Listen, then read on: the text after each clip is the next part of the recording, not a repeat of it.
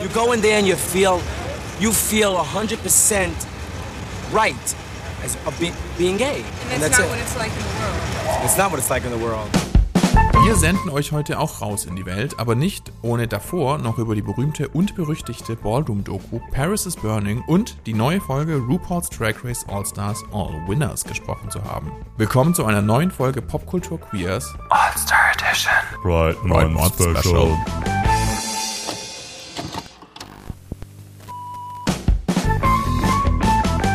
Popkultur Queers mit Lars. Und Julian. Happy Graduation und happy zweite Folge im Pride Month Folge, lieber Julian. Wir haben heute viel vor, denn bevor wir mit euch gemeinsam Graduation feiern, wollen wir noch über die Legendary Doku sprechen, über die Male sprechen. Paris is Burning nämlich. Hi Julian. Hallo Lars. Ähm, irgendwas ist heute anders, but I can't quite put my finger on it. Or can I? Boop. Genau, wir sitzen heute nämlich zum allerersten Mal im selben Raum. Ich äh, schaue dir in die Augen, nicht über mein Handy, was äh, FaceTime anhat, sondern tatsächlich Äuglein in Äuglein. Ja. Du nix gerade, ich kann alles sofort nachvollziehen, was du machst. Das ist aufregend. Wir haben uns am Mittwoch das erste Mal getroffen in Real. Es war eine aufregende Woche und äh, ich Mhm. weiß schon gar, deswegen schon gar nicht mehr, was deine eigentliche Frage war. Also wir reden heute über Ich Drag hab noch Race gar und keine Frage. Burning. Stimmt. Ja. Hi Lars, mir geht's Hi. gut und dir? Mir geht's auch gut, vielen Dank. Oh ja, danke. Ich sitze, wir sitzen in deinem Wohnzimmer Mhm. und ähm, äh, es ist Sonntag, draußen ist sonnig und ähm, wir sitzen hier. Es gibt ähm, Bröselkaffee, wie heißt der Kaffee eigentlich? Äh, Instant Kaffee mit, Ja. ähm, mit Hafermilch dann wahrscheinlich. Genau, Haferdrink. richtig. Ein Traum. Ein großer yum. Traum.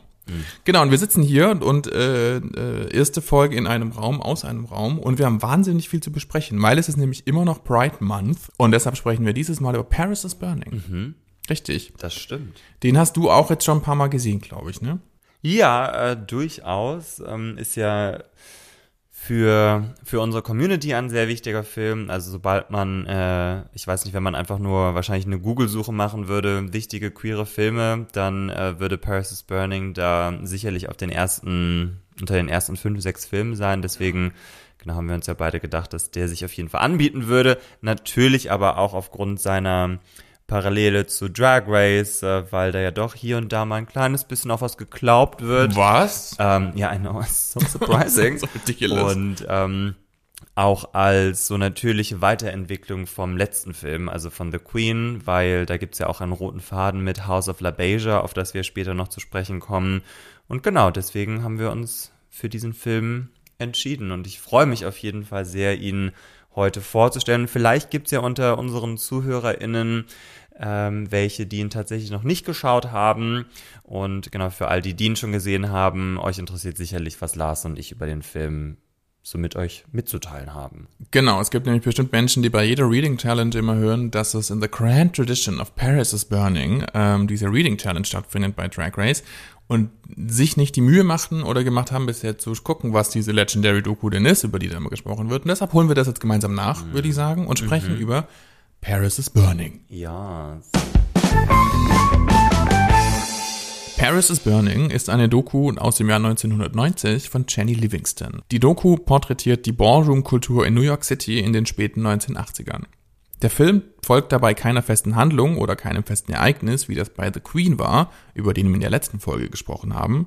Die Doku stellt vignettenartig einzelne Protagonistinnen und Begriffe aus der Ballroom-Kultur vor, die damals und zum Teil heute noch relevant sind. Zum Beispiel geht es darum, was Shade ist, was Reading ist, was ein Haus ist und so weiter. Der Film hat an diesen Stellen richtigen Lexikon-Charakter, wenn man so möchte. Darüber hinaus werden aber anhand der Protagonistinnen und deren Erfahrungen und Geschichten wichtige Themen wie Armut, AIDS, Rassismus, Gewalt und Trans- und Queerfeindlichkeit behandelt. Wir starten mit ein paar Straßenszenen aus New York und sind dann auch schon mittendrin auf einem Ball und man spürt direkt diese ganz besondere Stimmung, die es auf den Balls in den 80er Jahren gegeben haben muss. Und hier begegnet uns direkt ein Name, den wir aus The Queen schon kennen. I'm Pepper LaBeija, the legendary mother of the House of LaBeija. Not the founder. Crystal was the founder. I'm, I just rule it now with a soft glove. Wir sprachen letzte Woche ja über Crystal LaBeija und ihren berühmten Monolog am Ende von The Queen. als sie sich darüber ärgert, dass sie als Queen of Color bei Drag Pageants benachteiligt wird und daraufhin das House of La Beja gegründet hat. Pepper erzählt eindrucksvoll, warum die Zugehörigkeit zu einem Haus für viele so wichtig ist. When someone has rejection from their mother and father, their family, they, when they get out in the world, they search. They search for someone to fill that void. I know this for experience because, for, because I've had kids come to me and latch hold to me like I'm their mother or like I'm their father because they can talk to me and I'm gay and they're gay and that that's where a lot of that baldness in the in the mother business comes in because they're real parents and give them such a hard way to go. They look up to me to fill that void. Die Houses, denen primär queere und trans people of color angehören, treten in Balls gegeneinander an. Sie erfüllen so eine wichtige Funktion in einem sehr weißen und sehr heterosexuellen Amerika, in dem es für queere Menschen und POC in der Gesellschaft bzw. Corporate World schwierig war und ist, dazuzugehören. In den Balls werden verschiedene Kategorien vorgegeben, wie beispielsweise Executive Realness, wo die PerformerInnen als Business People auftreten und dabei versuchen, so gut es geht, das Bild einer erfolgreichen Businessperson, wie sie in den Medien dargestellt wird, nachzuahmen. In a ballroom, you can be anything you want. You're not really an executive, but you're looking like an executive. And therefore, you're showing the straight world that I can be an executive. If I had the opportunity, I could be one. Because I can look like. Das ist Dorian Corey, eine Drag Queen und Transfrau. Wir sind dabei, wie sie sich zu Hause in ihrer Wohnung schminkt und fertig macht. Dabei erklärt sie uns zum Beispiel, was Shade ist und wie Reading funktioniert. Shade comes from reading. Reading came first. Reading is the real art form of insult. You get in a smart crack and everyone laughs and kikis because you found a flaw and exaggerated it, then you've got a good read going. Shade is, I don't tell you you're ugly, but I don't have to tell you because you know you're ugly. And that's shade. Gemeinsam mit Pepper LaBeija führt Dorian uns durch den Film. Sie hat dann auch das letzte Wort am Ende der Doku. I always had hopes of being a big star. As you get older, you, you aim a little lower. And just say, well, yeah, you still might make an impression. Everybody wants to leave something behind them, some impression, some mark upon the world. And then you think you left a mark on the world if you just get through it. And a few people remember your name. You don't have to bend the whole world. Pay your dues and enjoy it. If you shoot an arrow and it goes real high, hooray for you. Der Monolog zeigt gut auf, in welcher Rolle die Queens oft waren oder sind. Aufstiegschancen für People of Color oder Transpersonen in den 1980ern in Amerika sind stark begrenzt. Sie schaffen sich mit der Ballroom-Kultur einen eigenen Safe Space, wo sie ihre Kultur leben, gegeneinander antreten können und sich selbst feiern. Eine Queen mit großen Zielen, die porträtiert wird, ist Venus Extravaganza. Sie ist Anfang 20, als die Dreharbeiten starten und erzählt von ihrem Leben als Transfrau und ihrem großen Wunsch, eigentlich ein wohlhabendes und bürgerliches Leben führen zu wollen. Venus wird noch während der Dreharbeiten zu Paris is Burning tot in einem Hotel aufgefunden. I would like to be a spoiled rich white girl. they get what they want whenever they want it and they don't have to really struggle with finances and nice things and nice clothes and they don't have to have that as a problem. Als der Film 1990 herauskommt, wird er zu einem großen Erfolg und gewinnt viele Preise. Eigentlich eine gute Sache. Aber die Doku, ihre Machart und die Regisseurin selbst werden seit der Veröffentlichung von einigen Protagonistinnen und Rezipientinnen auch kritisiert. Ich würde bei Venus Extravaganzas Statement am Ende, wo es, wo sie ja darüber redet, dass sie eigentlich ein spoiled white rich girl sein möchte, gerne ein vielleicht auch etwas längeres Zitat aus Black Looks, Race and Representation von Bell Hooks vorlesen, äh, die sich nach nachdem sie den Film geschaut hat, dazu geäußert hat. Watching Paris is Burning, I began to think that the many yuppie-looking, straight-acting, pushy, predominantly white folks in the audience were there because the film in no way interrogates whiteness. These folks left the film saying it was amazing, marvelous, incredibly funny, worthy of statements like, didn't you just love it? And no, I didn't love it. For in many ways, the film was a graphic documentary portrait of the way in which colonized black people, in this case black gay brothers, some of them were drag queens, worship at the throne of whiteness, even when such worship demands that we live in perpetual self-hate, steal, go hungry, and even die in its pursuit. The we evoked here is all of us, black people, people of color, who are daily bombarded by a powerful colonizing whiteness that seduces us away from ourselves, that negates that there is beauty to be found in any form of blackness that is not an imitation of whiteness. So wichtig und iconic wie der Film ist, ist er dennoch seit seiner Veröffentlichung 1990 nicht frei von Kontroversen. Bell Hooks spricht in Black Looks Race and Representation an, wie der Film von weißen heterosexuellen Cis-Menschen rezipiert werden könnte. Die weiße Gesellschaft wird als das Nonplusultra, im heutigen Jargon vielleicht Hashtag Life Goals, dargestellt, denen trans und queere People of Color nacheifern. Das ist natürlich in einer weiß heterosexuell männlich dominierten Gesellschaft, wie es heute ja auch noch der Fall ist, vielleicht wenig wunderlich. Leider wird der Ursprung des Sehens nach alledem, was mit Whiteness assoziiert wird, im Film nicht weiter hinterfragt. In einem Interview mit der New York Times aus dem Jahr 1993 äußert sich Pepper LaBeija zu dem Film und mögliche Kontroversen. I love the movie. I watch it more than often and I don't agree that it exploits us. But I feel betrayed. When Jenny first came, we were at a ball, in our fantasy, and she threw papers at us. We didn't read them because we wanted the attention. We loved being filmed. Later, when she did the interviews, she gave us a couple hundred dollars. But she told us that when the film came out, we would be alright. There would be more coming. But then the film came out and nothing. They all got rich and we got nothing.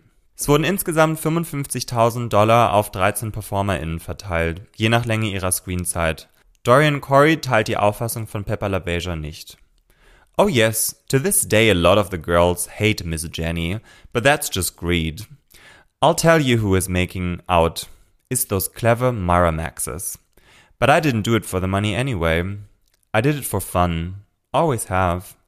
You see, I was in show business for years, so when my 15 minutes finally came, it was gravy. And what I got from the publicity tour, you couldn't buy. They paid the hotels and limos. I didn't even buy cigs. I just signed. I got to be a star. In Boston, the black children were coming up to me with tears in their eyes.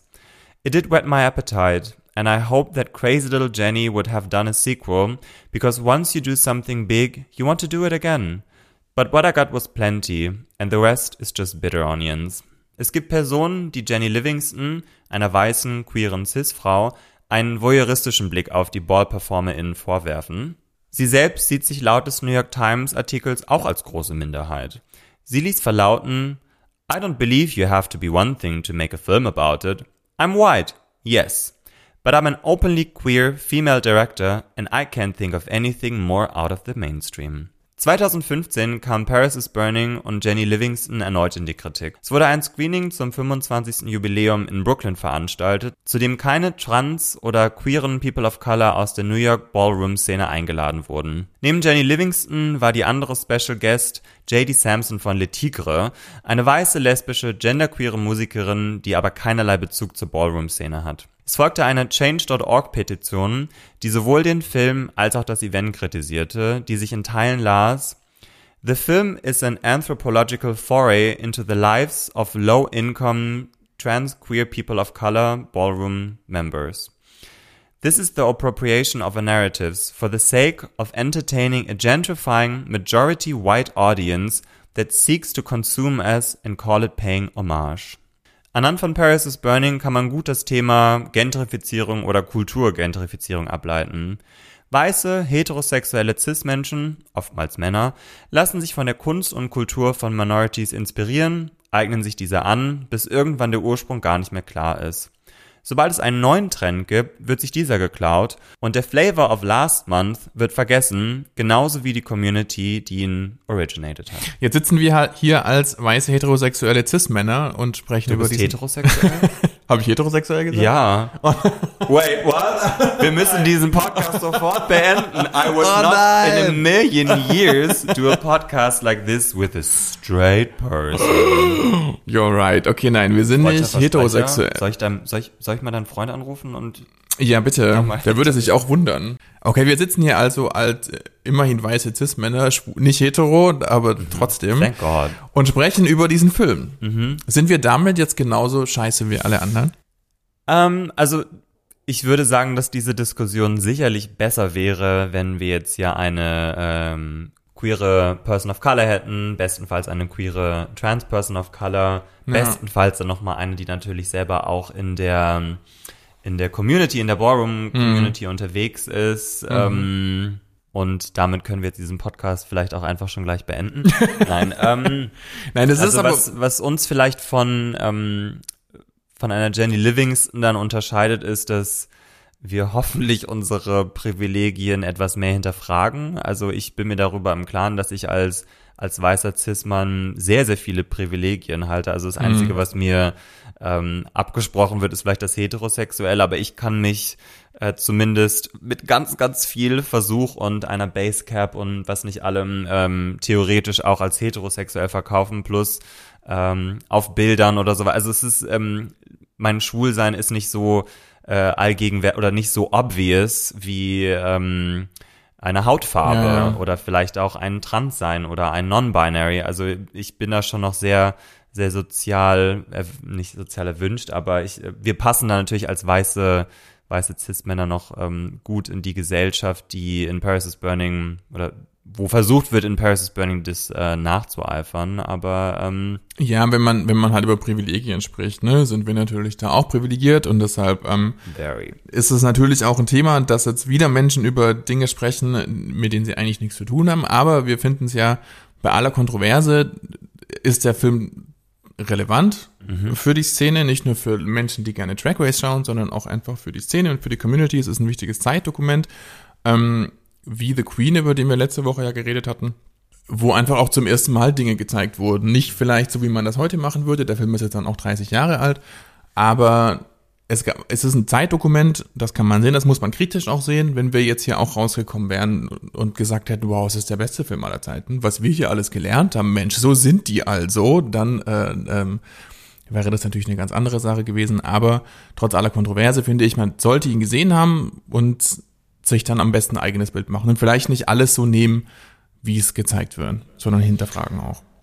Ja, auf jeden Fall. Und ähm, letzten Endes ist es ja, wenn es um die Repräsentation von, auch von, von ähm, Menschen wie uns, also von, von weißen, ähm, schwulen Cis-Männern, das fing auch mal sehr problematisch an. Also ich habe Ja, da auch meine, meine Bachelorarbeit drüber geschrieben, über die Geschichte der Darstellung des schwulen Mannes im Hollywood-Film und ich meine, das ist ja auch heute noch ein Thema, aber wenn man, äh, weiß ich nicht, nur drei, vier Dekaden zurückgeht, dann ähm, war das auf jeden Auch Fall schwierig. wesentlich, äh, wesentlich problematischer. Ähm, wie gesagt, wir sind natürlich nicht so, nicht so, ähm, oder wir haben wesentlich mehr Privilegien als People of Color, Trans Women, Trans Women of Color, ähm, aber glücklicherweise sieht es heutzutage ja zumindest ein kleines bisschen besser aus, auch durch Sendungen wie Pose.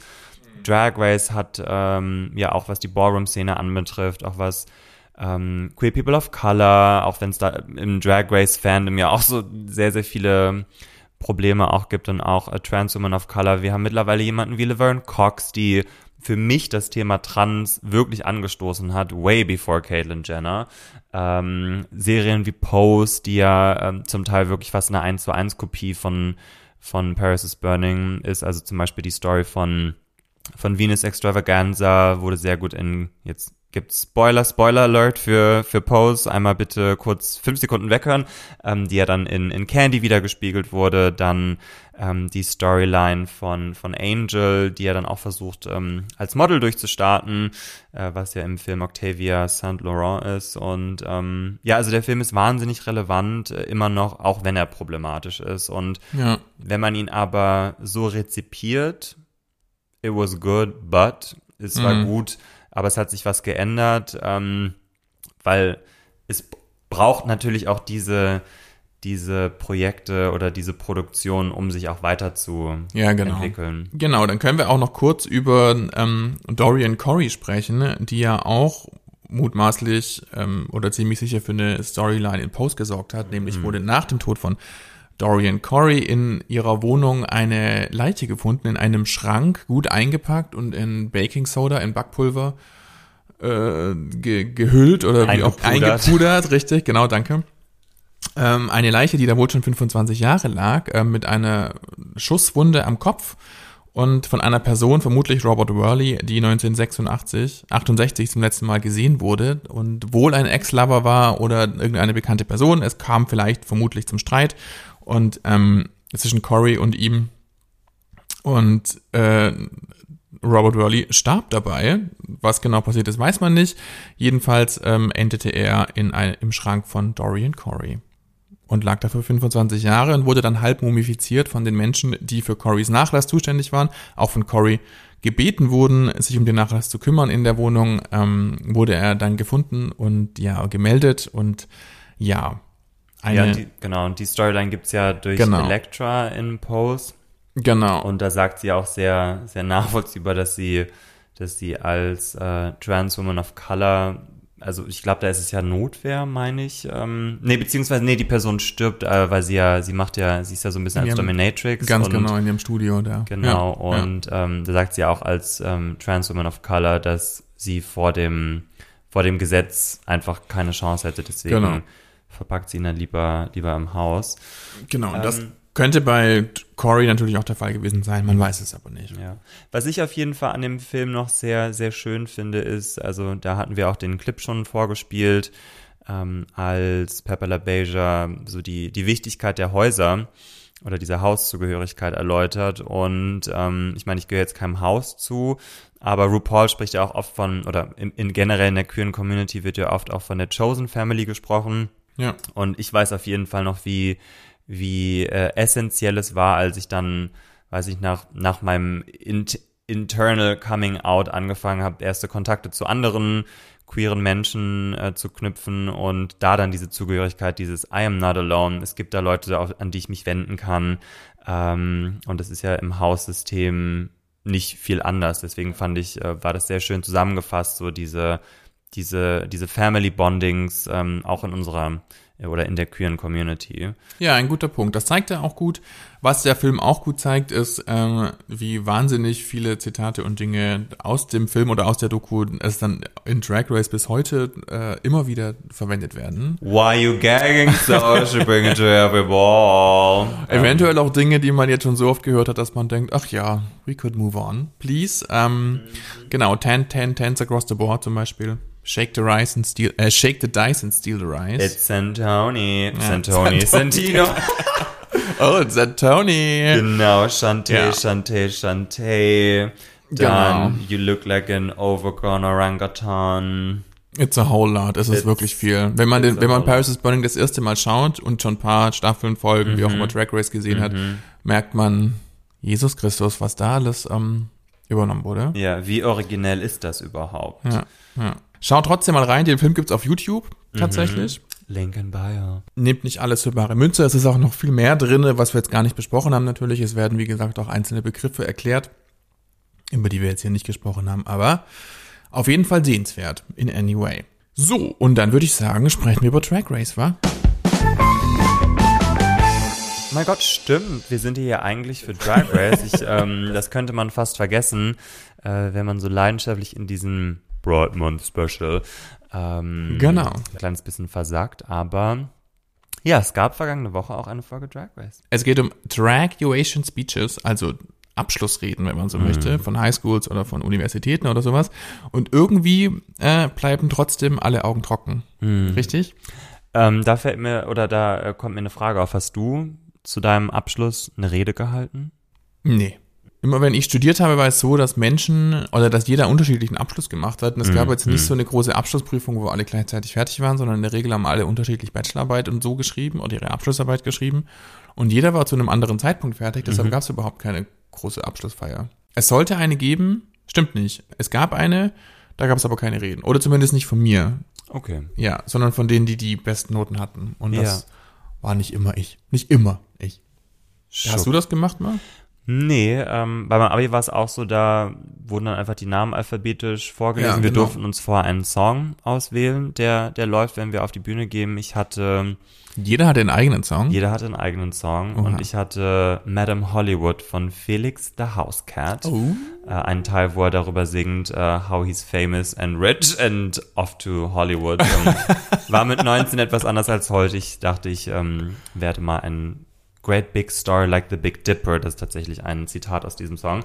Okay. Aber nee, da gab es keine Speech und beim der Uni auch nicht. Da habe ich dann irgendwann per Post, äh, per Einschreiben, wo man ja noch ein 20 für gezahlt hat, glaube ich, dann mein äh, Bachelorzeugnis bekommen und das war's dann. Reden habe ich bisher primär unter der Dusche mit der Shampoo-Bottle Ah ja. gehalten, wenn ich meinen Okay. imaginären Oscar gewonnen habe. Es ist alles sehr glamourös, Ist super glamorous. finde ich. Ja, ja, ja. Also das, diese ähm, Graduation Speeches, an die das ja angelehnt ist in Amerika, ähm, sind ja ein Riesending. Vor allem auch die Commencement Speeches, für die dann, glaube ich, immer, ist es dann die Valedictorian, also die beste Ich im Jahrgang sagen, irgendwie, ja. oder beste? Ich weiß nicht, ob der Beste immer auch Valedictorian ist. Die wird ja irgendwann immer gewählt, diese Person. Ist das nicht die? Okay, wir wissen zu wenig drüber, um drüber zu sprechen. Jedenfalls ähm, Ja. gibt es diese Speeches an den Highschools oder an den Unis nicht so richtig wie bei uns. Und darum geht es heute in dieser Track Race Folge. Wir sind aber erstmal zurück im Workroom und The Vivian fühlt ihre Oaths, gibt weiter anstößige Confessionals, von denen bist du ja riesengroßer Fan. Ja, habe ich auch. Ich habe mir dazu auch gar keine Notizen mehr gemacht, weil ich dachte so, ich habe letzte Woche klar und deutlich gemacht, dass ich da ein bisschen genervt von bin. Und ich muss ja jetzt auch die, unsere ZuhörerInnen nicht damit nerven, wie genervt ich bin. Nein, es ist in Ordnung. Aber was man festhalten kann, ist, ähm, dass sie endlich im Game ist. So, Mhm. die dümpelte da am Anfang so ein bisschen rum und hat immer den, die ganze Schwere Großbritanniens auf ihren Schultern getragen, was sie ja sogar angesprochen hatte. Mhm. Ja, was vor dir, Naomi Campbell. was dir auch nicht so gut getaugt hat, richtig? I'm just a nagging bitch. Ja, ja. Aber, das wollte ich jetzt noch nicht sagen. Mhm, ich habe es in Aber, deinen Augen gesehen, weil vorher ist es nämlich immer im, in meinem FaceTime verschwunden, aber diesmal habe ich das Funkeln gesehen. And I feel very attacked right now. ja. Genau, aber sie ist jedenfalls zurück im Game oder sie ist endlich im Game und ähm, das gerade noch mal richtig, denn heute gibt es nämlich einen neuen Twist, wie du das letzte Woche ja schon angedeutet hattest, dass es wohl einen neuen Twist geben könnte und ich es noch nicht so richtig geglaubt habe. Trust issues. Ja, ist das jetzt trotzdem so, ähm, dass es nicht nur einen Stern gibt, sondern zwei Sterne gibt für die GewinnerInnen der Staffel, äh, der Folge und ähm, einen für die Queens selber und einen ähm, für die Queens zum Verteilen an jemand anderen. Wir werden sehen, how this turns out in der nächsten Folge, weil es nämlich erst dann aufgelöst wird. But still stay tuned, weil wir haben natürlich trotzdem auch was zu der heutigen Episode zu sagen. Wie fandest du diesen neuen Twist? I don't know. Also, wir haben ja schon darüber gesprochen, dass es etwas RuPaul's Best Friends Race ist. Und letzten Endes, ich bin sehr gespannt, ob, ob die Queens dann letzten Endes strategisch arbeiten, weil, also ich greife jetzt mal ein bisschen vor, am Ende dieser Folge kriegt der Jinx nochmal einen Stern und hat dann zwei und Raja bekommt auch endlich einen und hat dann einen. Das heißt, es gibt jetzt, Jinx hat zwei und alle anderen haben einen bis auf Evie. Das heißt, die Frage ist zum einen, wissen Jinx und Raja jeweils, wem die andere Person einen Stern gibt? Wahrscheinlich eher nicht, weil sonst wäre es ja sehr berechnend. Das heißt, wenn beide theoretisch Evie einen Stern geben, dann hat sie letzten Endes zwei, dafür, dass sie aber noch kein einziges Mal gewonnen hat. Das heißt, sie wäre dann sogar Frontrunner mit Jinx zusammen.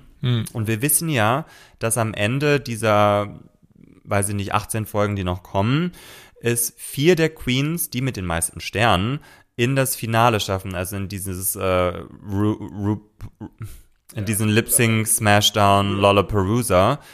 Und deswegen wäre man ja eigentlich, also man wäre blöd, jetzt jemandem anderen noch einen zusätzlichen Stern zu geben, weil dann sind, äh, I don't know.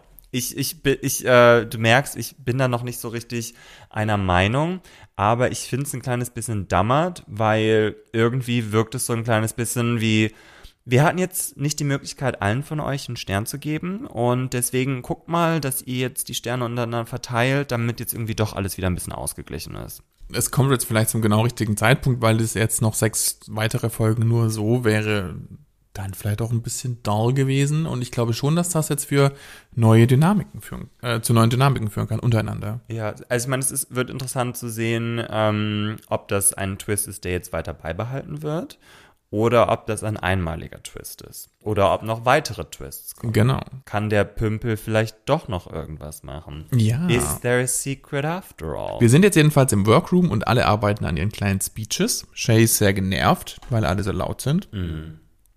Und Monet darf die Reihenfolge auswählen, in die Menschen auftreten, Weil sie nämlich geblockt ist. weil sie nämlich geblockt ist. Und da gibt es einen sehr, sehr schönen Joke von Jinx, wo sie sagt, Monet, what's another word for inhibited? Blocked. Richtig, genau. ich musste lachen, aber für mich ist ja eh alles, was Jinx sagt. Völlig High richtig. Quality Humor. Richtig. Es gab aber auch eine schöne Szene, wie, wie Monet auf dem Tisch liegt, einfach. Und äh, mit, ich weiß gar nicht, mit wem redet sie da? Mit Raja, glaube ich. Und weil die ja allerhand und im ganzen Workroom versucht, Allianzen zu schmieden. Mit, ähm, gib mir dein Sternchen, wenn ich dich in der Ording, in der, in der Order, ähm, in der, in der Reihenfolge der der Challenge äh, gut berücksichtige. Da gibt's ja, das wissen wir jetzt aus vergangenen Folgen und Staffeln, bessere Schl Plätze und schlechtere Plätze. Am Anfang und am Ende ist schwieriger als in der Mitte irgendwo. Wenn du nach jemand kommst, der sehr stark ist und du selber vielleicht nicht ganz so stark bist, könnte das schwierig sein und so weiter und so fort. Es gibt also einen Workshop mit der Guest Judge diese Woche, Nikki Glaser, eine Stand-Up-Comedian und selber Roast Queen. Sie hat zum Beispiel Alec Baldwin, einem Alec Baldwin Roast schon ge ge ge geghostet, wollte ich gerade sagen, geroastet. Ähm, kanntest du sie? Was denkst du? Was hast du eine Meinung? Nee, ich kannte sie nicht, ich fand sie aber sehr charming. Also ich Ja, das fand, fand ich sie auch. hat, hat auch gute Tipps gegeben. Und ich fand diese Workshop-Situation war tatsächlich auch so, dass man das Gefühl hatte, es ging darum, den Leuten was mitzugeben und nicht nur um shady zu sein oder jemand abzuwerten, wie das in anderen Folgen schon oft der Fall war. Ja, obwohl es fast, also ich meine, es wird langsam ja ein kleines bisschen suspicious auch. Ne? Also in allen anderen Staffeln gibt es immer mindestens eine Person, die zu diesem Workshop oder wie auch immer man es nennen möchte, hingeht und einfach kein Material hat. Und dieses Mal war aber alle, hatten alle schon sehr, sehr gutes Material von Anfang an. Ähm, ich weiß nicht, ob jetzt die Drag Race Krone, ein, die Drag Race Krone einen äh, dermaßen elevated, aber es wirkt für mich ein kleines bisschen ähm, sketchy. Ja, wobei sie teilweise auch nur zwei Sätze hatten. Also Trinity hatte, glaube ich, auch nur eine Begrüßung oder sowas. Aber ja, das stimmt schon. Ich fand, da kamen alle ganz gut weg. Nur Raja wurde hart darauf hingeschnitten, dass es nicht so gut ankommt. Stimmt, aber auch natürlich für den abschließenden Twist, dass sie Ganz gewinnt. genau, ganz genau. Aber das war schon, das war so Ja, Old. Tricks, die man noch so irgendwie aus, Staff, aus früheren Staffeln irgendwie in der Schublade hatte. Aber es war auch eher Skepsis und keine, also sie hatten jetzt nicht das Grillenzimmer oder das Rock Das bekommen, nicht. sondern eher dieses Are you sure you want to talk about this? Ja. Ähm, aber Raja war da ja sehr selbstbewusst. Wir kommen aber zum Runway, würde ich sagen. Ja, Weil es ist schon Runway Day. yes. Ja. Und RuPaul hat einen Schlafsack an. Das hat er, ich glaube, in Regenbogenfarben. In Oder? verschiedenen Farben, richtig. Ist ja Pride Month. Also er hätte ja eigentlich nochmal zu Utica Queen gehen können. Die hat sich ja stimmt. aus dem Schlafsack mal ein sehr, sehr schönes Ja. äh, Outfit geschneidert. Das, was sie anhatte, war ein kleines bisschen eher das Alaska Müllbeutelkleid, aber in Rainbow Colors. Es folgen also acht Abschlussreden, acht Abschlussfeiern, wenn man das so möchte, für die ähm, Drag University, um hier nochmal shamelessly ähm, Drag You zu pluggen oder sowas. Jedenfalls ähm, gibt es jetzt diese acht Reden. Es beginnt mit Monet, die sich selber am, an, an den Beginn ihrer ein, eigenen Reihenfolge gemacht hat, weil ja starker Spot. Wie fandest du Monet? Ich finde, sie sah sehr gut aus. Ich mochte ihren Haircut, ich mochte ihren Look. Ich finde, sie sah aus, als würde sie danach noch kurz ähm, in die Kirche gehen, um dort ein Gospel zu singen. Ich fand ihre Rede in Ordnung. Ich fand sie beim ersten Mal auf jeden Fall lustiger als beim zweiten Mal. Und auch so die, zum Beispiel dieser, dieser Witz mit ähm, and faculty, wo sie sich dann hier das imaginäre Sperma vom Mund wegwischt. Den Witz hat man ja schon bei diesem Workshop Mhm. mit, äh, mit äh, Nikki und Carson gesehen. Das heißt, er war für mich dann einfach nicht mehr so lustig, als Ja. man ihn dann das zweite Mal, ähm, weil man sie es wieder performen sieht auch und es war dann so, ja, I saw that already. Ähm, und letzten Endes fand ich ihr es, glaube ich, ein kleines bisschen vorhersehbar, also auch die Witze mit äh, being spit roasted by the football team. Also es war halt so ein bisschen, ja, okay, also äh, es war jetzt für mich nicht groundbreaking. Also ich finde sie ja eh immer charmant, ich habe irgendwie auch gerne zugehört, aber ähm, ich werde da jetzt morgen nicht noch dran denken, was sie da erzählt hat, außer dass ihr der Kamm aus den Haaren gefallen ist und sie meinte, whoops. Und dann hat man kurz RuPaul gesehen und in einer anderen Staffel, äh, die nicht diese All-Stars, All-Winners gewesen wäre, wäre das schon ein Problem gewesen, Das because stimmt. she's messy. Das Aber stimmt. dieses Mal hat RuPaul fast so ähm, wohlwollend ihr dann zugelächelt, so von wegen so, that's my daughter. Ja, ja, ja, ja. her." Es war, das stimmt, das wäre ein guter Moment gewesen, um, da, um dann Michelle Visage noch Michelle Visage. Oh mein Gott, ja. Ja. Ja, das war ja nicht so. Ich fand das auch okay und das war auch irgendwie cute alles. Ich fand aber vor allem die ersten zwei, als nächstes kommt ja Shay, ähm, das waren fast so richtiges Commencement-Speeches. Die hinteren, also wenn es dann an Jinx geht und so weiter, die hatten ähm, dann deutlich lustigere oder komedischere Angänge an diese Situation und das war fast so eine richtige Rede. Ja, es war sehr earnest. Also Shay hatte auf jeden Fall ein paar Lacher drin. Ich mochte sehr gerne ähm, diese Referenz zu den äh, John Hughes Filmen, wo sie dann aber ähm, das Blatt wieder umwendete, but it's not because I'm black, weil die John Hughes Filme ja auch dafür bekannt sind, sehr weiß zu sein und äh, ja. gab es ja auch in, ähm, oh Gott, dieser Lady in Pink oder wie der heißt, äh, diesen weißen Schauspieler, der da eine karikierte Version einer asiatischen Person spielt. Ähm, und außerdem äh, sind diese Filme eh auch sehr, sehr schlecht gealtert. Ähm, aber nee, ihr war irgendwie nett. Es ging wieder darum, wie amazing sie ist, wie popular sie war und ist. Und ich meine, good for her. Ich wäre Ja. auch gerne popular gewesen in der Highschool. Vielleicht bin ich einfach neidisch, weil ich sie nicht war. Ja. Ich fand, sie sah toll aus. Ja. Bisschen so, als würde sie auf eine Beerdigung gehen auch. Ja. Auf eine sexy Beerdigung. sexy Funeral. Ja, Ähm, aber man sieht hier auch wieder, dass sie nicht die größte Comedy Queen ist, leider. Also sie nimmt das sehr ernst und das ist auch okay und sie hält eine schöne Rede darüber und sagt, dass sie in der, ähm, dass sie selber, dass sie möchte damit aufräumen, dass ähm, Menschen in der Highschool, die oder Menschen, die in der Highschool sehr beliebt waren, dass sie dann später im Leben nicht mehr so beliebt sind und sie kann aber She didn't peak in high school. Ja. Weil das ist ja irgendwie auch so ein ganz lustiger Witz eigentlich. Äh, weiß ich nicht, you peaked in high school and I'm peaking afterwards. Also ich glaube, das trifft wahrscheinlich auf viele so Stereotyp ähm, Football-Jocks oder Ja. Main Cheerleader zu. Ja, Ja. ja, you peaked in high school. Und äh, Shea Coulee ist quasi ähm, every day's a peak for her. Und Ja. good for her. Ja, Gracias. super, super, gerne, aber ja, jetzt halt dann nicht für eine Comedy-Challenge und am Ende ist es halt auch eine Comedy-Challenge. Ja, oder es muss halt wirklich so berührend sein, weil ich meine, ich weine ja schon bei, bei so Videos, wo, wo Hunde mit ihren BesitzerInnen wieder zusammengeführt werden. Also ich bin auf jeden weint Fall sehr nah am Wasser gebaut. Ja. There are people who don't have a heart.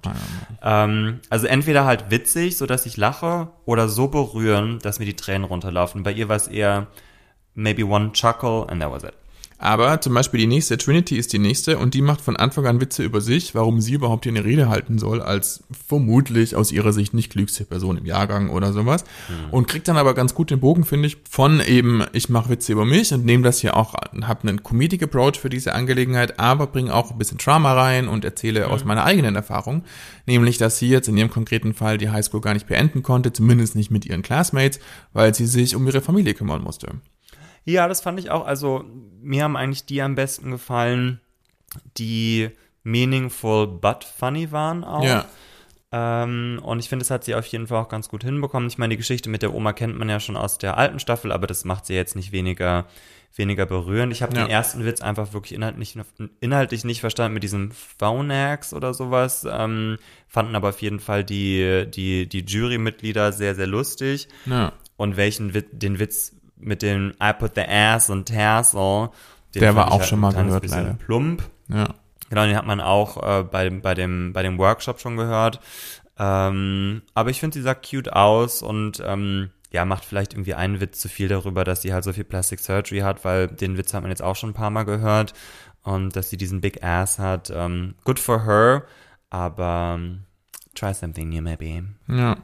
Es gibt drei Queens, die sich einen ganzen Charakter überlegt haben für diese Challenge und die erste davon ist Raja. Und Raja ist ihre eigene Cult-Leaderin, wenn man so möchte, oder ihre, hat, gründet ihre eigene Religion, a very small religion, but religion nonetheless, wie sie in den Confessionals sagt. Das kam, wie gesagt, in dem Workshop äh, mit Carson und Nikki Glaser am Anfang noch nicht so gut an. Da sollte man noch so ein bisschen glauben, sie weiß überhaupt nicht, wo es lang geht. Jetzt steht sie da in Hood and Gown, wenn man so möchte, und spricht über ihre eigene Religion und legt so ein bisschen, kann man das so sagen, erklärt so ein bisschen die Regeln oder die Grundsätze dieser Religion und macht das, wie ich finde, sehr lustig. Ja, also ich fand den Look nicht stark. Nicht, Na, das stimmt, der war Look nicht stark. Nicht stark, weil der hat mich halt wirklich an, an so ein 10 Euro äh, Faschingskostüm von Rewe erinnert, also Ja, mit diesen ja. Sternen. Ich, ähm, also wenn du halt wirklich so cool dir, dann hättest sie halt in so einem also so aus Film und Fernsehen kennt man KultliederInnen ja oftmals mit so ganz, ganz weißen, weißen Outfits, ähm, vielleicht noch barfuß und so weiter. Also mehr so dieses Earthbound. Und äh, ihrs war für mich ein kleines bisschen karikierend, aber fand sie auch ganz lustig. Diesen, also einer der Witze, den die ja alle am lustigsten fand, war dieses We're all gonna die. Da Ja. hat sich äh, mein Mundwinkel nicht mal ansatzweise geregt oder ähm, bewegt. Aber dieses ähm, Be nice to people, especially if they have money, das fand ich schon auf jeden Fall ganz lustig. Und ich fand schön, dass sie sich einen Charakter ausgedacht hat. Ich finde, sie hat was versucht. Sie hat, ist auch ein Risiko eingegangen, weil sie hätten ja auch sagen können, obwohl in dieser Staffel gibt's ja keine Kritik, aber theoretisch hätten sie sagen können, I don't know, you're a caricature, where were you in all of this? Und ähm, also so Make-up, Haare waren, finde ich, on point. Ja, Äh, und sie hat mich auf jeden Fall, sie gehört für mich zu den Top 3 diese Woche. Also war auf jeden Fall Ja. eine etwas stärkere Performance für mich. sie hat halt eine, sie bringt all ihre Raja-Haftig, Raja-Haftigkeit mit und macht das dann auch sehr Raja-haftig, Ja, weil sie eher auch so ein bisschen spiri-spuri ist, ne? Weil sie was ist? So ein bisschen spirituell, spiri-spuri. Ach so, ja, ja, genau. Ja, wahrscheinlich ist da auch mehr Wahres dran, als man, äh, als, als wir als Zusehende das jetzt irgendwie vermuten. Nein, das war, das, das macht sie schon gut. Sie hat auch gute Gags dabei. Ich habe versucht, äh, Schuhgröße 15, was sie sagt, äh, zu googeln. Das wäre 49. Ulala, aber ich glaube, sie ist auch sehr, sehr groß. Ne? Ja, aber 49 ist schon Ist eine Ansage. Jada, our all-time favorite Jada ist die nächste und die folgt dann auf Raja und das ist ein bisschen gemein, weil man hier jetzt dann auch merkt, wenn inhaltlich nicht so viel da ist oder man versucht sich auf altbekanntem auszuruhen oder alles nochmal rauszuholen, dann wird das nicht unbedingt inhaltlich besser oder lustiger. Das war leider nicht so meins. Ich auch nicht. Sie ist die einzige, zu der ich mir keine Notizen gemacht habe, weil sie wirklich bei mir nicht hängen geblieben ist. Ähm, ich fand, also Nikki Glaser sagt ja, dass ähm, so das Wort Bitch äh, so Ja. in der Comedy oftmals so ein kleines bisschen auch äh, overused wird, aber Jada habe das äh, ganz hervorragend gemacht. Ähm, also ich weiß nicht, also ich meine, sie beginnt ja auch erst mit Hey Bitches und sagt ja irgendwann auch noch zwischendurch Motherfuckers. Ähm, hat mir nichts gegeben. Ich finde, sie hat auch keine Geschichte so richtig Nee, ja, erzählt. das, die war die einzige, glaube ich, die nicht, nicht mal so einen Bogen hatte, ne? Ja. Oder so eine Storyline. So ein Ja, beziehungsweise sie hat irgendwie nicht äh, College beendet und mit 30 hat es, sie das Gefühl, sie sei ein Fuck-up und dann äh, wurde sie zum Drag Race Star, aber das ist so, das kann ich mir auch auf ihrem ähm, Drag-Wiki durchlesen. Also Ja. da, da hat mir das Herz gefehlt, die Geschichte, der Humor ähm, hat mich, äh, hat mich sehr, sehr kalt gelassen. Sie sah ganz gut aus, aber war für mich, Ja. glaube ich, wirklich die schwächste von allen. Ja, genau. Und hat dann auch noch den Look over there Gag aus, Mhm. ähm, den wir jetzt schon oft besprochen haben, weil er so oft schon Thema war, äh, äh, äh, nochmal recycelt. Ja, wenn einem dann, das war dann am Ende fast der größte Lacher. Und That's Schade. not a good sign. Ich meine, Ja. Monet hat auch nicht die Schwämme ausgepackt. Also manchmal muss man sowas auch einfach ruhen lassen. oh Gott. Ach, die Schwämme. Naja. Ivy ist die nächste Mhm. und äh, Ivy stürzt ab am Anfang, nämlich fällt sie vom Podest runter. War das wohl Absicht oder nicht? Ich kann es nicht deuten. Ich würde sagen, es war ein Fake-Fall. Ja? Ja, weil ihr, ihr ganzes Speech dreht sich ja darum, ähm, dass Ja, äh, das äh. Versagen oder The Gift of Failure, sie endet ja auch mit äh, Good Luck and Fuck It Up.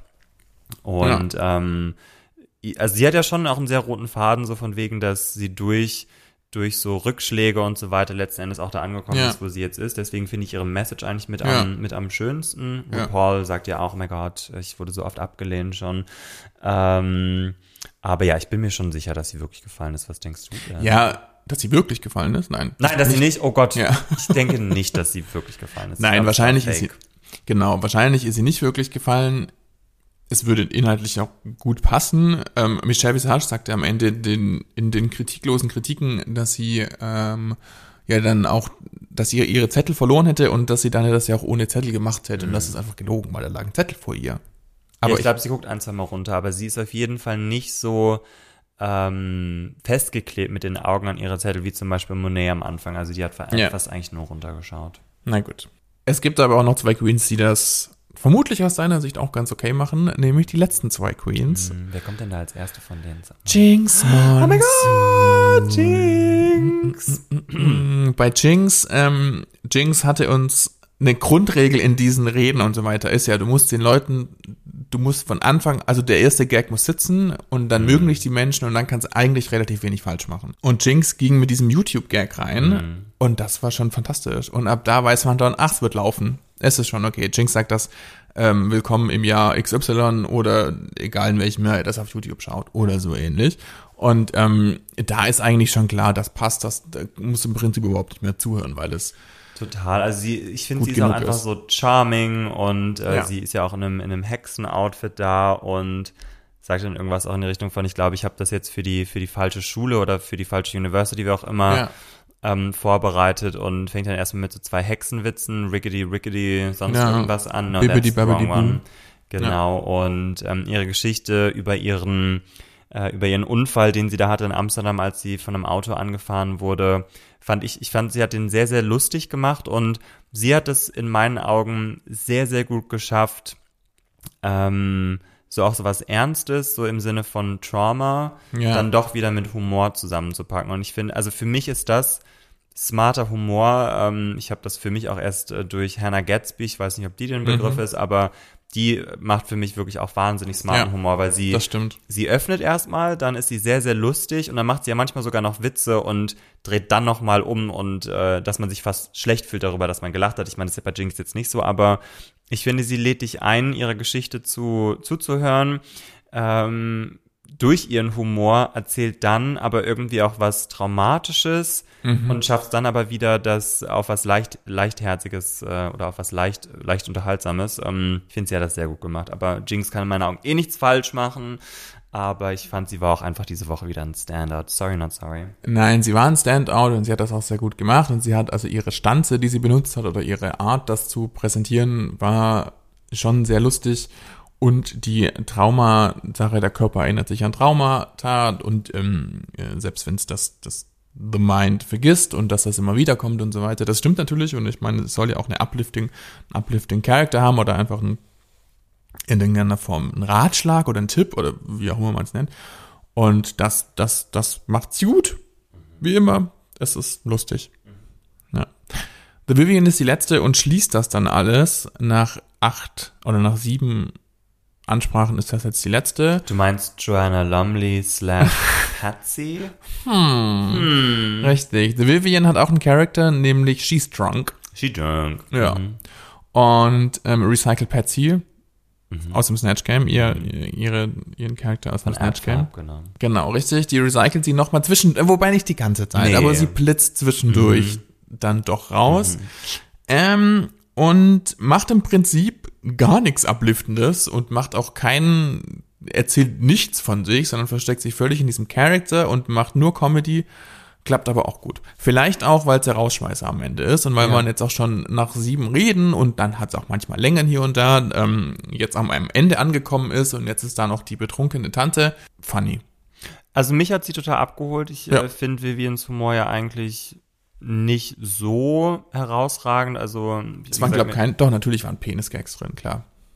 Mit Carson und der Ah, Professor ja, ja, und so. genau. Ja. Aber das, ähm, ich glaube, was mich äh, in ihren Confessionals stört, ist, dass sie so einen anzüglichen Witz macht und dann selber so laut lacht über ihren Witz. Mhm. Weil dann denke ich mir halt so, girl, it's not that funny. Aber ähm, das kannst du natürlich bei so einer Commencement-Speech nicht, also es hätte nicht funktioniert, wenn sie selber so über ihre Witze gelacht hätten, hätte. Und ich finde, sie ist sehr, sehr dry, funny in ihrem not being dry at all, if you get what I mean.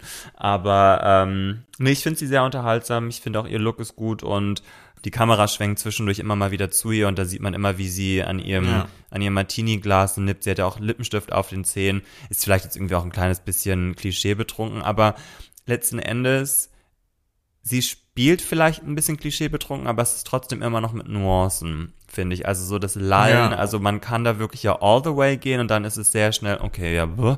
aber ich finde, sie schafft es sehr gut, so dieses Betrunkene trotzdem noch mit so ein kleines, ich will jetzt nicht sagen tiefer, aber es ist nicht ganz so äh, Drunk 101, sondern es hat auf jeden Fall Ja, ja. gewisse Layers. Das hatte es, genau, trotz aller Abwesenheit von Inhalten oder Abwesenheit von, von Tipps oder anderen Commencement-Speech-Dingern. Das ist schon okay, sie macht das gut. Ich, Kann man machen. ich, sie ist ja auch lustig. Mhm. Ne? Niemand sagt, dass sie nicht lustig ist. Aber das sind die acht Reden, die es Ja. hier gibt. Und wir kommen zum Runway. Motto, Runway. wailed it. Veiled it. Was ich ein bisschen lustig finde. Finde ich auch. Und es geht natürlich darum, dass sie alle Schleier Genau. haben, haben sollen. Ganz genau. Wer waren denn deine Standouts? Was hat dir gut gefallen? Monet war für mich kein Veil, weil sie nimmt den Veil ganz am Anfang ab und dann ist ihr Kopf ja ähm, ein Vogelkäfig. Dachte ich so, ist ein kleines bisschen verfehlt. Ja, ich habe es auch tatsächlich diesen Whale-Abnehmen-Moment irgendwie beim ersten Mal schauen nicht so richtig mitgeschnitten und dachte dann die ganze Zeit, warum hat die denn diesen, warum ist sie denn ein Vogel? Mhm. So, und ich hatte mir dann schon das Gefühl, es geht um dieses Vögel sollen schlafen, man legt was drüber Ja, Dings. genau. Aber ich hatte den Moment halt am Anfang nicht gesehen. Erst Ja. beim 17. gucken mal. Ja, ja man kann 17. das ja wirklich machen. Also mir hat mal ein, ein Kumpel gänzlich ungefragt und unaufgefordert einen Wellensittich geschenkt. Ähm, genau, fand ich auch eher unacceptable. Übergriffig. Übergriffig auch. Und Wo ist der? Lebt der noch? Ist er hier in der Wohnung? Hast du ihn nicht gesehen, als du reingekommen bist? Der ist da ausgestopft über Vielleicht bin ich draufgetreten. Äh, nicht. Äh, und da war ich zwei Tage lang so überfordert, dass ich da auch einfach ein Tuch drüber gelegt habe, bis dann die Mutter meines damaligen Mitbewohners den Vogel dann übernommen hat. Deswegen, also die Geschichte ist von Monet erzählt. Das Kleid ist ja auch so ein bisschen Bird Optics, aber ähm, fand ich nicht so richtig veiled. Das von Shay fand ich ganz schön. Das ist ja das mit diesem Crepe. Crepe. Das- Ich habe gemerkt, wie hübsch ich diesen Stoff finde. Accordion nannten sie das, glaube ich, ne? Mhm. Heißt das so im Englischen? Ich weiß es nicht. Ist es Seide? Oder? ich glaube, das ist Chiffon. Nein. Wahrscheinlich, ne, obwohl Shell trägt wahrscheinlich kein Polyester. Also ich weiß nicht, wie Nein, man das also du nennt, weißt aber ja wohl, dass das, wenn das- Akkordeon-Seide. Wir nennen es jetzt mal Akkordeon Silk. Ja, ich finde den Stoff immer sehr hübsch. Mhm. Ich fand das Outfit trotzdem nicht so hübsch. Beziehungsweise ich fand es ein bisschen random für Veil-Sachen, weil sie Mhm. hatte, ja, sie hatte dann noch ein Veil auf, aber Es war eigentlich ein bisschen zu viel Action dafür, dass Ja. man, also es hätte sehr, sehr viele Motti erfüllen können. Mhm. Und da war das Veil jetzt vielleicht nicht so vordergründig. Trinity hatte für mich gar keinen Veil. Sie hatte eine Train, also eine Schleppe, aber keinen Veil, weil sie hat so ein Headpiece, aber man sieht alles von ihrem Gesicht. Fand ich nicht gut. Das Kleid war nett, aber Trinity the Train. Trinity ja, the Train, war irgendwie so ein bisschen am Thema vorbei. Vielleicht kann Veil auch Train heißen, ich weiß es nicht, aber das war irgendwie so ein bisschen vorbei, fand ich. Mhm. Nee, genau. Raja, Raja war super. Raja kommt als Magazincover, hat ein Whale und steht noch vor einem französischen Whale, vergessen was es heißt auf Französisch, aber vor einem Wow. Vogue-imitierten äh, Cover. Das war gut, fand ich. Das war, das war tatsächlich, wie jetzt ja schon oft, ähm, typisch Raja. Wenn Trinity das anhätte, wäre das tatsächlich ein bisschen absurd. Aber bei Raja, an Raja, mit Raja funktioniert das gut, finde ich. Ja, ja, fand ich in Ordnung. Mir war es fast ein bisschen zu gimmicky. Aber Das fand ich nicht tatsächlich, obwohl es gimmicky Ja, ist. fand ich aber doch. Okay, gut. Nein, aber ja, wie fandest du, du fandest es nicht gimmicky, Lars? Ich fand es, ich fand es in seiner Gimmicky-Ness-Haftigkeit nicht so richtig gimmicky. Äh, haftig. Gimmicky. Wenn man das ganz oft hintereinander sagt, verliert es auch irgendwie so seine Bedeutung, ne? Gimmicky. Ja.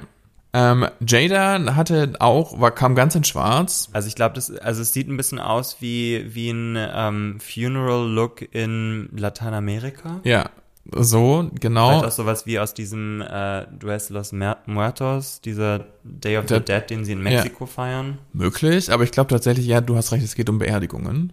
Ähm, sie hat aber als einzige von allen den Schleier nicht abgenommen.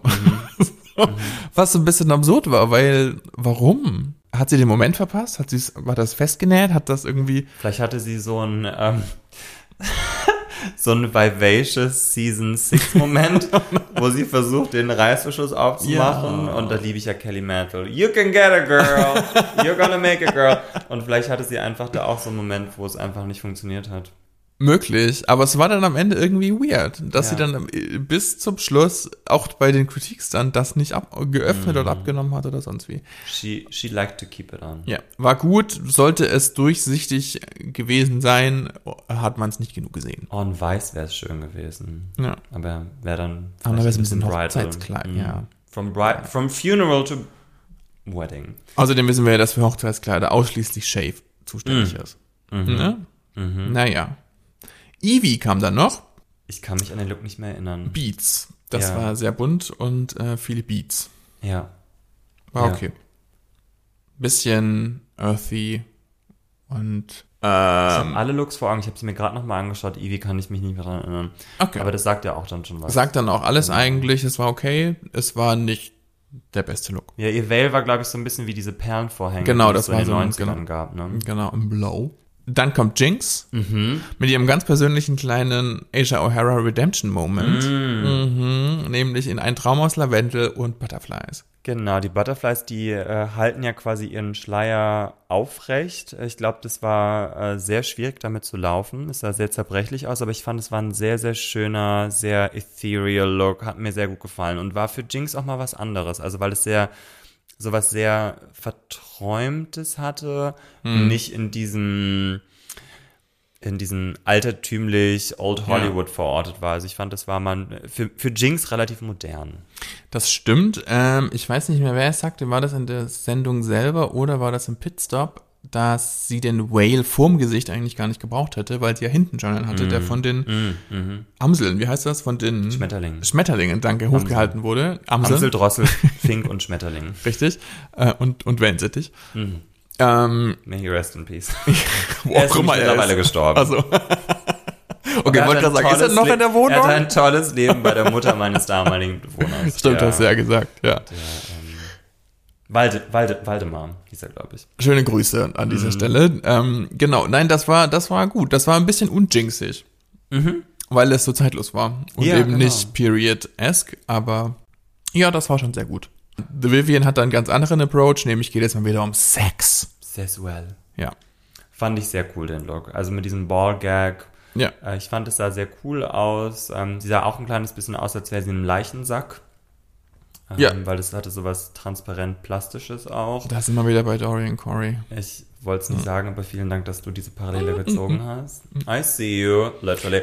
Aber ähm, nee, fand ich gut, als dann der Veil und so weiter ab ist, hat es Ja. mir nicht mehr so gut gefallen. Da hat es dann an Stärke verloren, auch Ja. als der Ballgag dann weg ist. Ja. Aber hatte, hatte einen äh, sehr großen Impact auf mich, der Look. Das stimmt. Also war auch ein guter Look. Bevor wir wieder zu den sehr positiven Kritiken kommen in dieser Folge, Mhm. Gibt es noch eine neunte Queen, für die wir alle Platz machen sollen, nämlich ist Speaker Yet again. Ah, nein, es ist nicht Shangela. Es ist Speaker of the House. Nancy Pelosi ist da. Yet again macht sie mal wieder eine kleine Stippvisite, sagt Hallo und hält eine vermutlich sehr geskriptete äh, kleine Rede mit RuPaul über das Wählen, die Wichtigkeit des Wählens und den Zustand des Landes, wenn man so möchte. Ich fand das eigentlich tatsächlich sehr berührend. Ich meine, es ist natürlich jetzt kein Riesengag und es war auch vermutlich viel davon, war sie nur da, dass man das in den Trailer schneiden kann und so weiter. Die genauen ähm, Umstände bei solchen Kurzauftritten verstehe ich immer nicht so ganz, wer da wo wie hinkommt. Aber Everybody Loves Nancy. Ähm, spätestens seit ihrem kleinen, seit ihrem, seit ihrem sarcastic Clap, wie äh, ähm, ähm, äh, Raja dann ja auch anmerkt, ähm, seit sie Trump da irgendwie angeklatscht hat. Das war gut, das war nett, das war okay. Es war am Ende Werbung fürs Wählen und das ist vielleicht in Ordnung. Und da muss ich ja sagen, ich habe sehr gefeiert Raja, weil die ist ja komplett fearless. Also da äh, Speaker of the House dann doch so ein kleines bisschen Sass auch zu geben. Ja. Ich glaube, sie verwendet auch ähm, Jetzt sagt viel Fuck und Dings. ja, ja, irgendwie. Äh, Und ich glaube, Fucking sie nennt sich sogar Masterclass. Bitch, oder? Also like a, like a good, in a good way. Nee, das glaube ich nicht. Nein. Abs nee, sie sagt fucking, aber sie sagt, glaube nicht Bitch. Ja, ich fand's ganz nett, dass sie da war. Ich hätte sie mir aber eher vielleicht als Judge gewöhnt. Oder dass sie äh, nochmal Backstage geht und mit den Girls redet. Ich dachte, sie kommt dann zu Antakt vielleicht noch. Das hätte noch schön sein können. Ja, weil nämlich so hat es was sehr, sehr vorproduziertes. Ich gehe da jetzt rein, halt meinen Monolog und dann fahre ich wieder nach Hause. Aber er hätte sich wirklich zu den Queens gesetzt und mit denen individuell über ihre Struggles als queere Person Ja. äh, gesprochen. Also für mich hatte das mehr Impact gehabt als äh, eine, eine Rede, die sie sonst also auch vom Teleprompter hätte ablesen können. Also es hat Was sie für mich nicht getan hat. personable gemacht. Die Top 2 All-Stars of the Week sind Raja und Jinx. Und eigentlich könnten wir jetzt beide mal glücklich sein, weil das nämlich unsere zwei Favorites sind, richtig? Ja. Und Ja. auch verdient. Auf jeden Fall verdient. Also ähm, als drittes hat, war da vielleicht noch The Vivian im Gespräch. Ja. Ich habe hab kurz überlegt, ob es vielleicht nicht drei geben müsste. Und hatte dann kurz Angst um Raja, weil eigentlich war ich nach der Rede von Raja klar, dass sie, ne, aber dann uh, nur zwei Spots, vielleicht doch The Vivian. Ja, aber ich glaube, sie haben Jinx gewinnen lassen, damit sie Vivian blockiert. Ähm, weil hätte Vivian gewonnen, dann hätte sie, obwohl, dann wäre es wahrscheinlich Vivian und Jinx in Top 2 gewesen.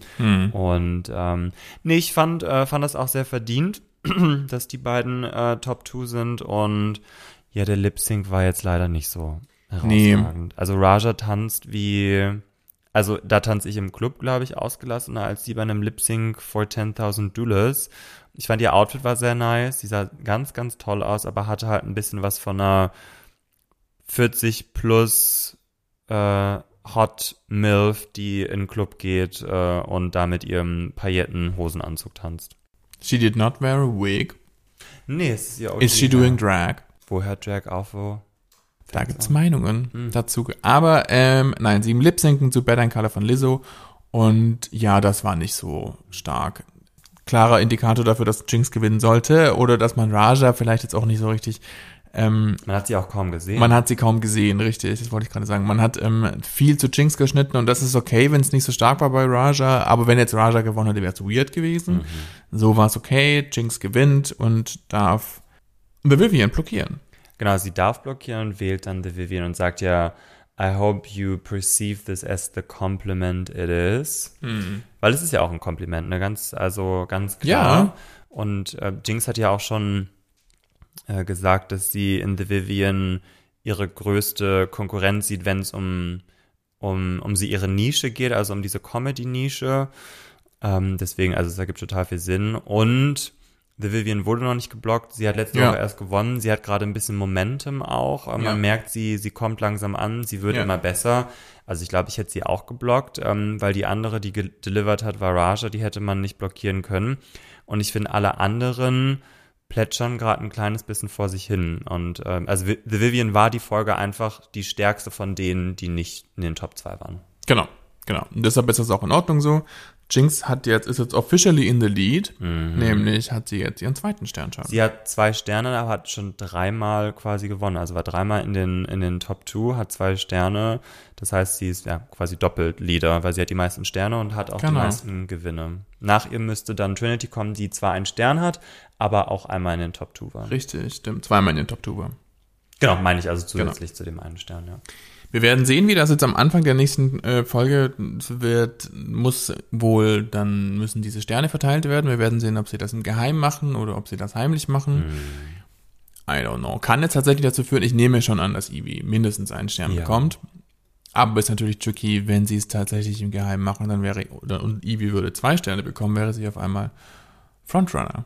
Also wäre sie ja nicht wirklich, aber sie hätte zumindest punktuell viele Sterne. Ja, und stell dir mal vor, sie gewinnt dann noch nächste Folge, dann hätte sie vielleicht drei ja, Sterne. dann drei. Ich habe da schon wieder vergessen, was nächste Woche passiert. Was war die Vorschau? Girl Group Sachen. Girl Group, genau. Und MTVs TRL wird Oh mein Gott, ja. Gut, wenn man zum gleichen Konzern gehört, dann kann man natürlich solche Dinge machen, sonst wäre das ja überhaupt nicht möglich. Mhm. Es ist alles Viacom oder Viacom. Ähm, ich freue mich darauf tatsächlich, das wird gut. Boah, das Und Leland ist da. Leland, ja. Leland, der Producer von äh, äh, viele der Challenges, unter anderem von Moulin Rouge. Das heißt, man könnte davon ausgehen, dass es Ja, ich hoffe, es geht so in die Richtung von, ähm, von den UK Girl Groups auch. Das fand ich immer sehr gut.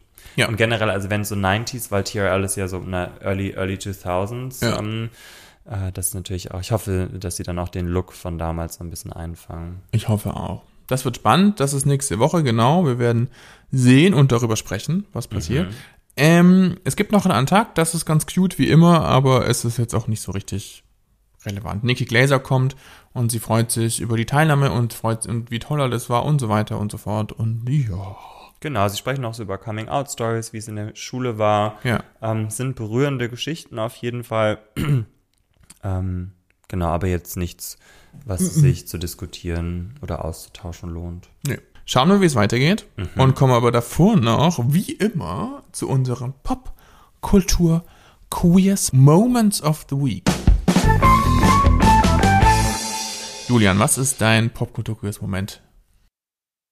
Ja, mein Popkultur-Queers-Tipp der Woche ist ähm, eine Episode von Z-Way. Also Z-Way, so heißt ja auch, ähm, oder beziehungsweise Z-Way ist eine, eine US-amerikanische Talkmasterin, Comedian. Und die hat eine, ja, so eine Art Talkshow, auch äh, die, die Z-Way genannt wird. Und sie hat jetzt zum Pride Month eine Episode rausgebracht, die Gay Pride heißt. Und dabei führt sie zum einen ein kleines bisschen vor, wie Pride kommerzialisiert wird von äh, größeren Unternehmen, wie jetzt zum Beispiel äh, ja, so die Rainbow Flags im H&M-Logo oder sowas und darüber hinaus auch wie, wie so in Filmen und Serien mit Queerbaiting gespielt wird. Und als Gästin ist unter anderem Katja Samolotschikova da. Katja, Katja. Und die zwei haben auf jeden Fall einen sehr, sehr lustigen Austausch. Es gibt die Episode glücklicherweise bei YouTube. Ähm, ich würde sie mal verlinken. Mich hat sie sehr zum Lachen gebracht. Sie performt auch einen Song, äh, der quasi Queerbait heißt. Und ähm, ja, ich finde, sie ist sehr on point. Seaway generell ähm, ist sehr, ist sehr lustig, unterhaltsam. Wurde auch für diejenigen von euch, die Succession schauen. Da gab es auch eine Figur, die auf Seaway basiert und tatsächlich auch von Seaway gespielt wird. Und genau, ist äh, politisch auch sehr aktiv, verbindet das aber oftmals mit, äh, mit Humor und das finde ich sehr, finde ich sehr charmant unterhaltsam. Und was ist deiner, Lars? Mein Popkultur-Quiz Moment of the Week ist eigentlich ein Moment of the Week, der schon vor zwei Wochen war. Nämlich haben da, aber ich kam erst diese Woche drauf, deshalb zählt das trotzdem. Mhm. Die Yeah Yeah Yeahs, eine Band, ähm, haben einen neuen Song, nämlich gemeinsam mit Perfume Genius. Mhm. Mhm. Spitting off the Edge of the World heißt der. Der ist Bitte?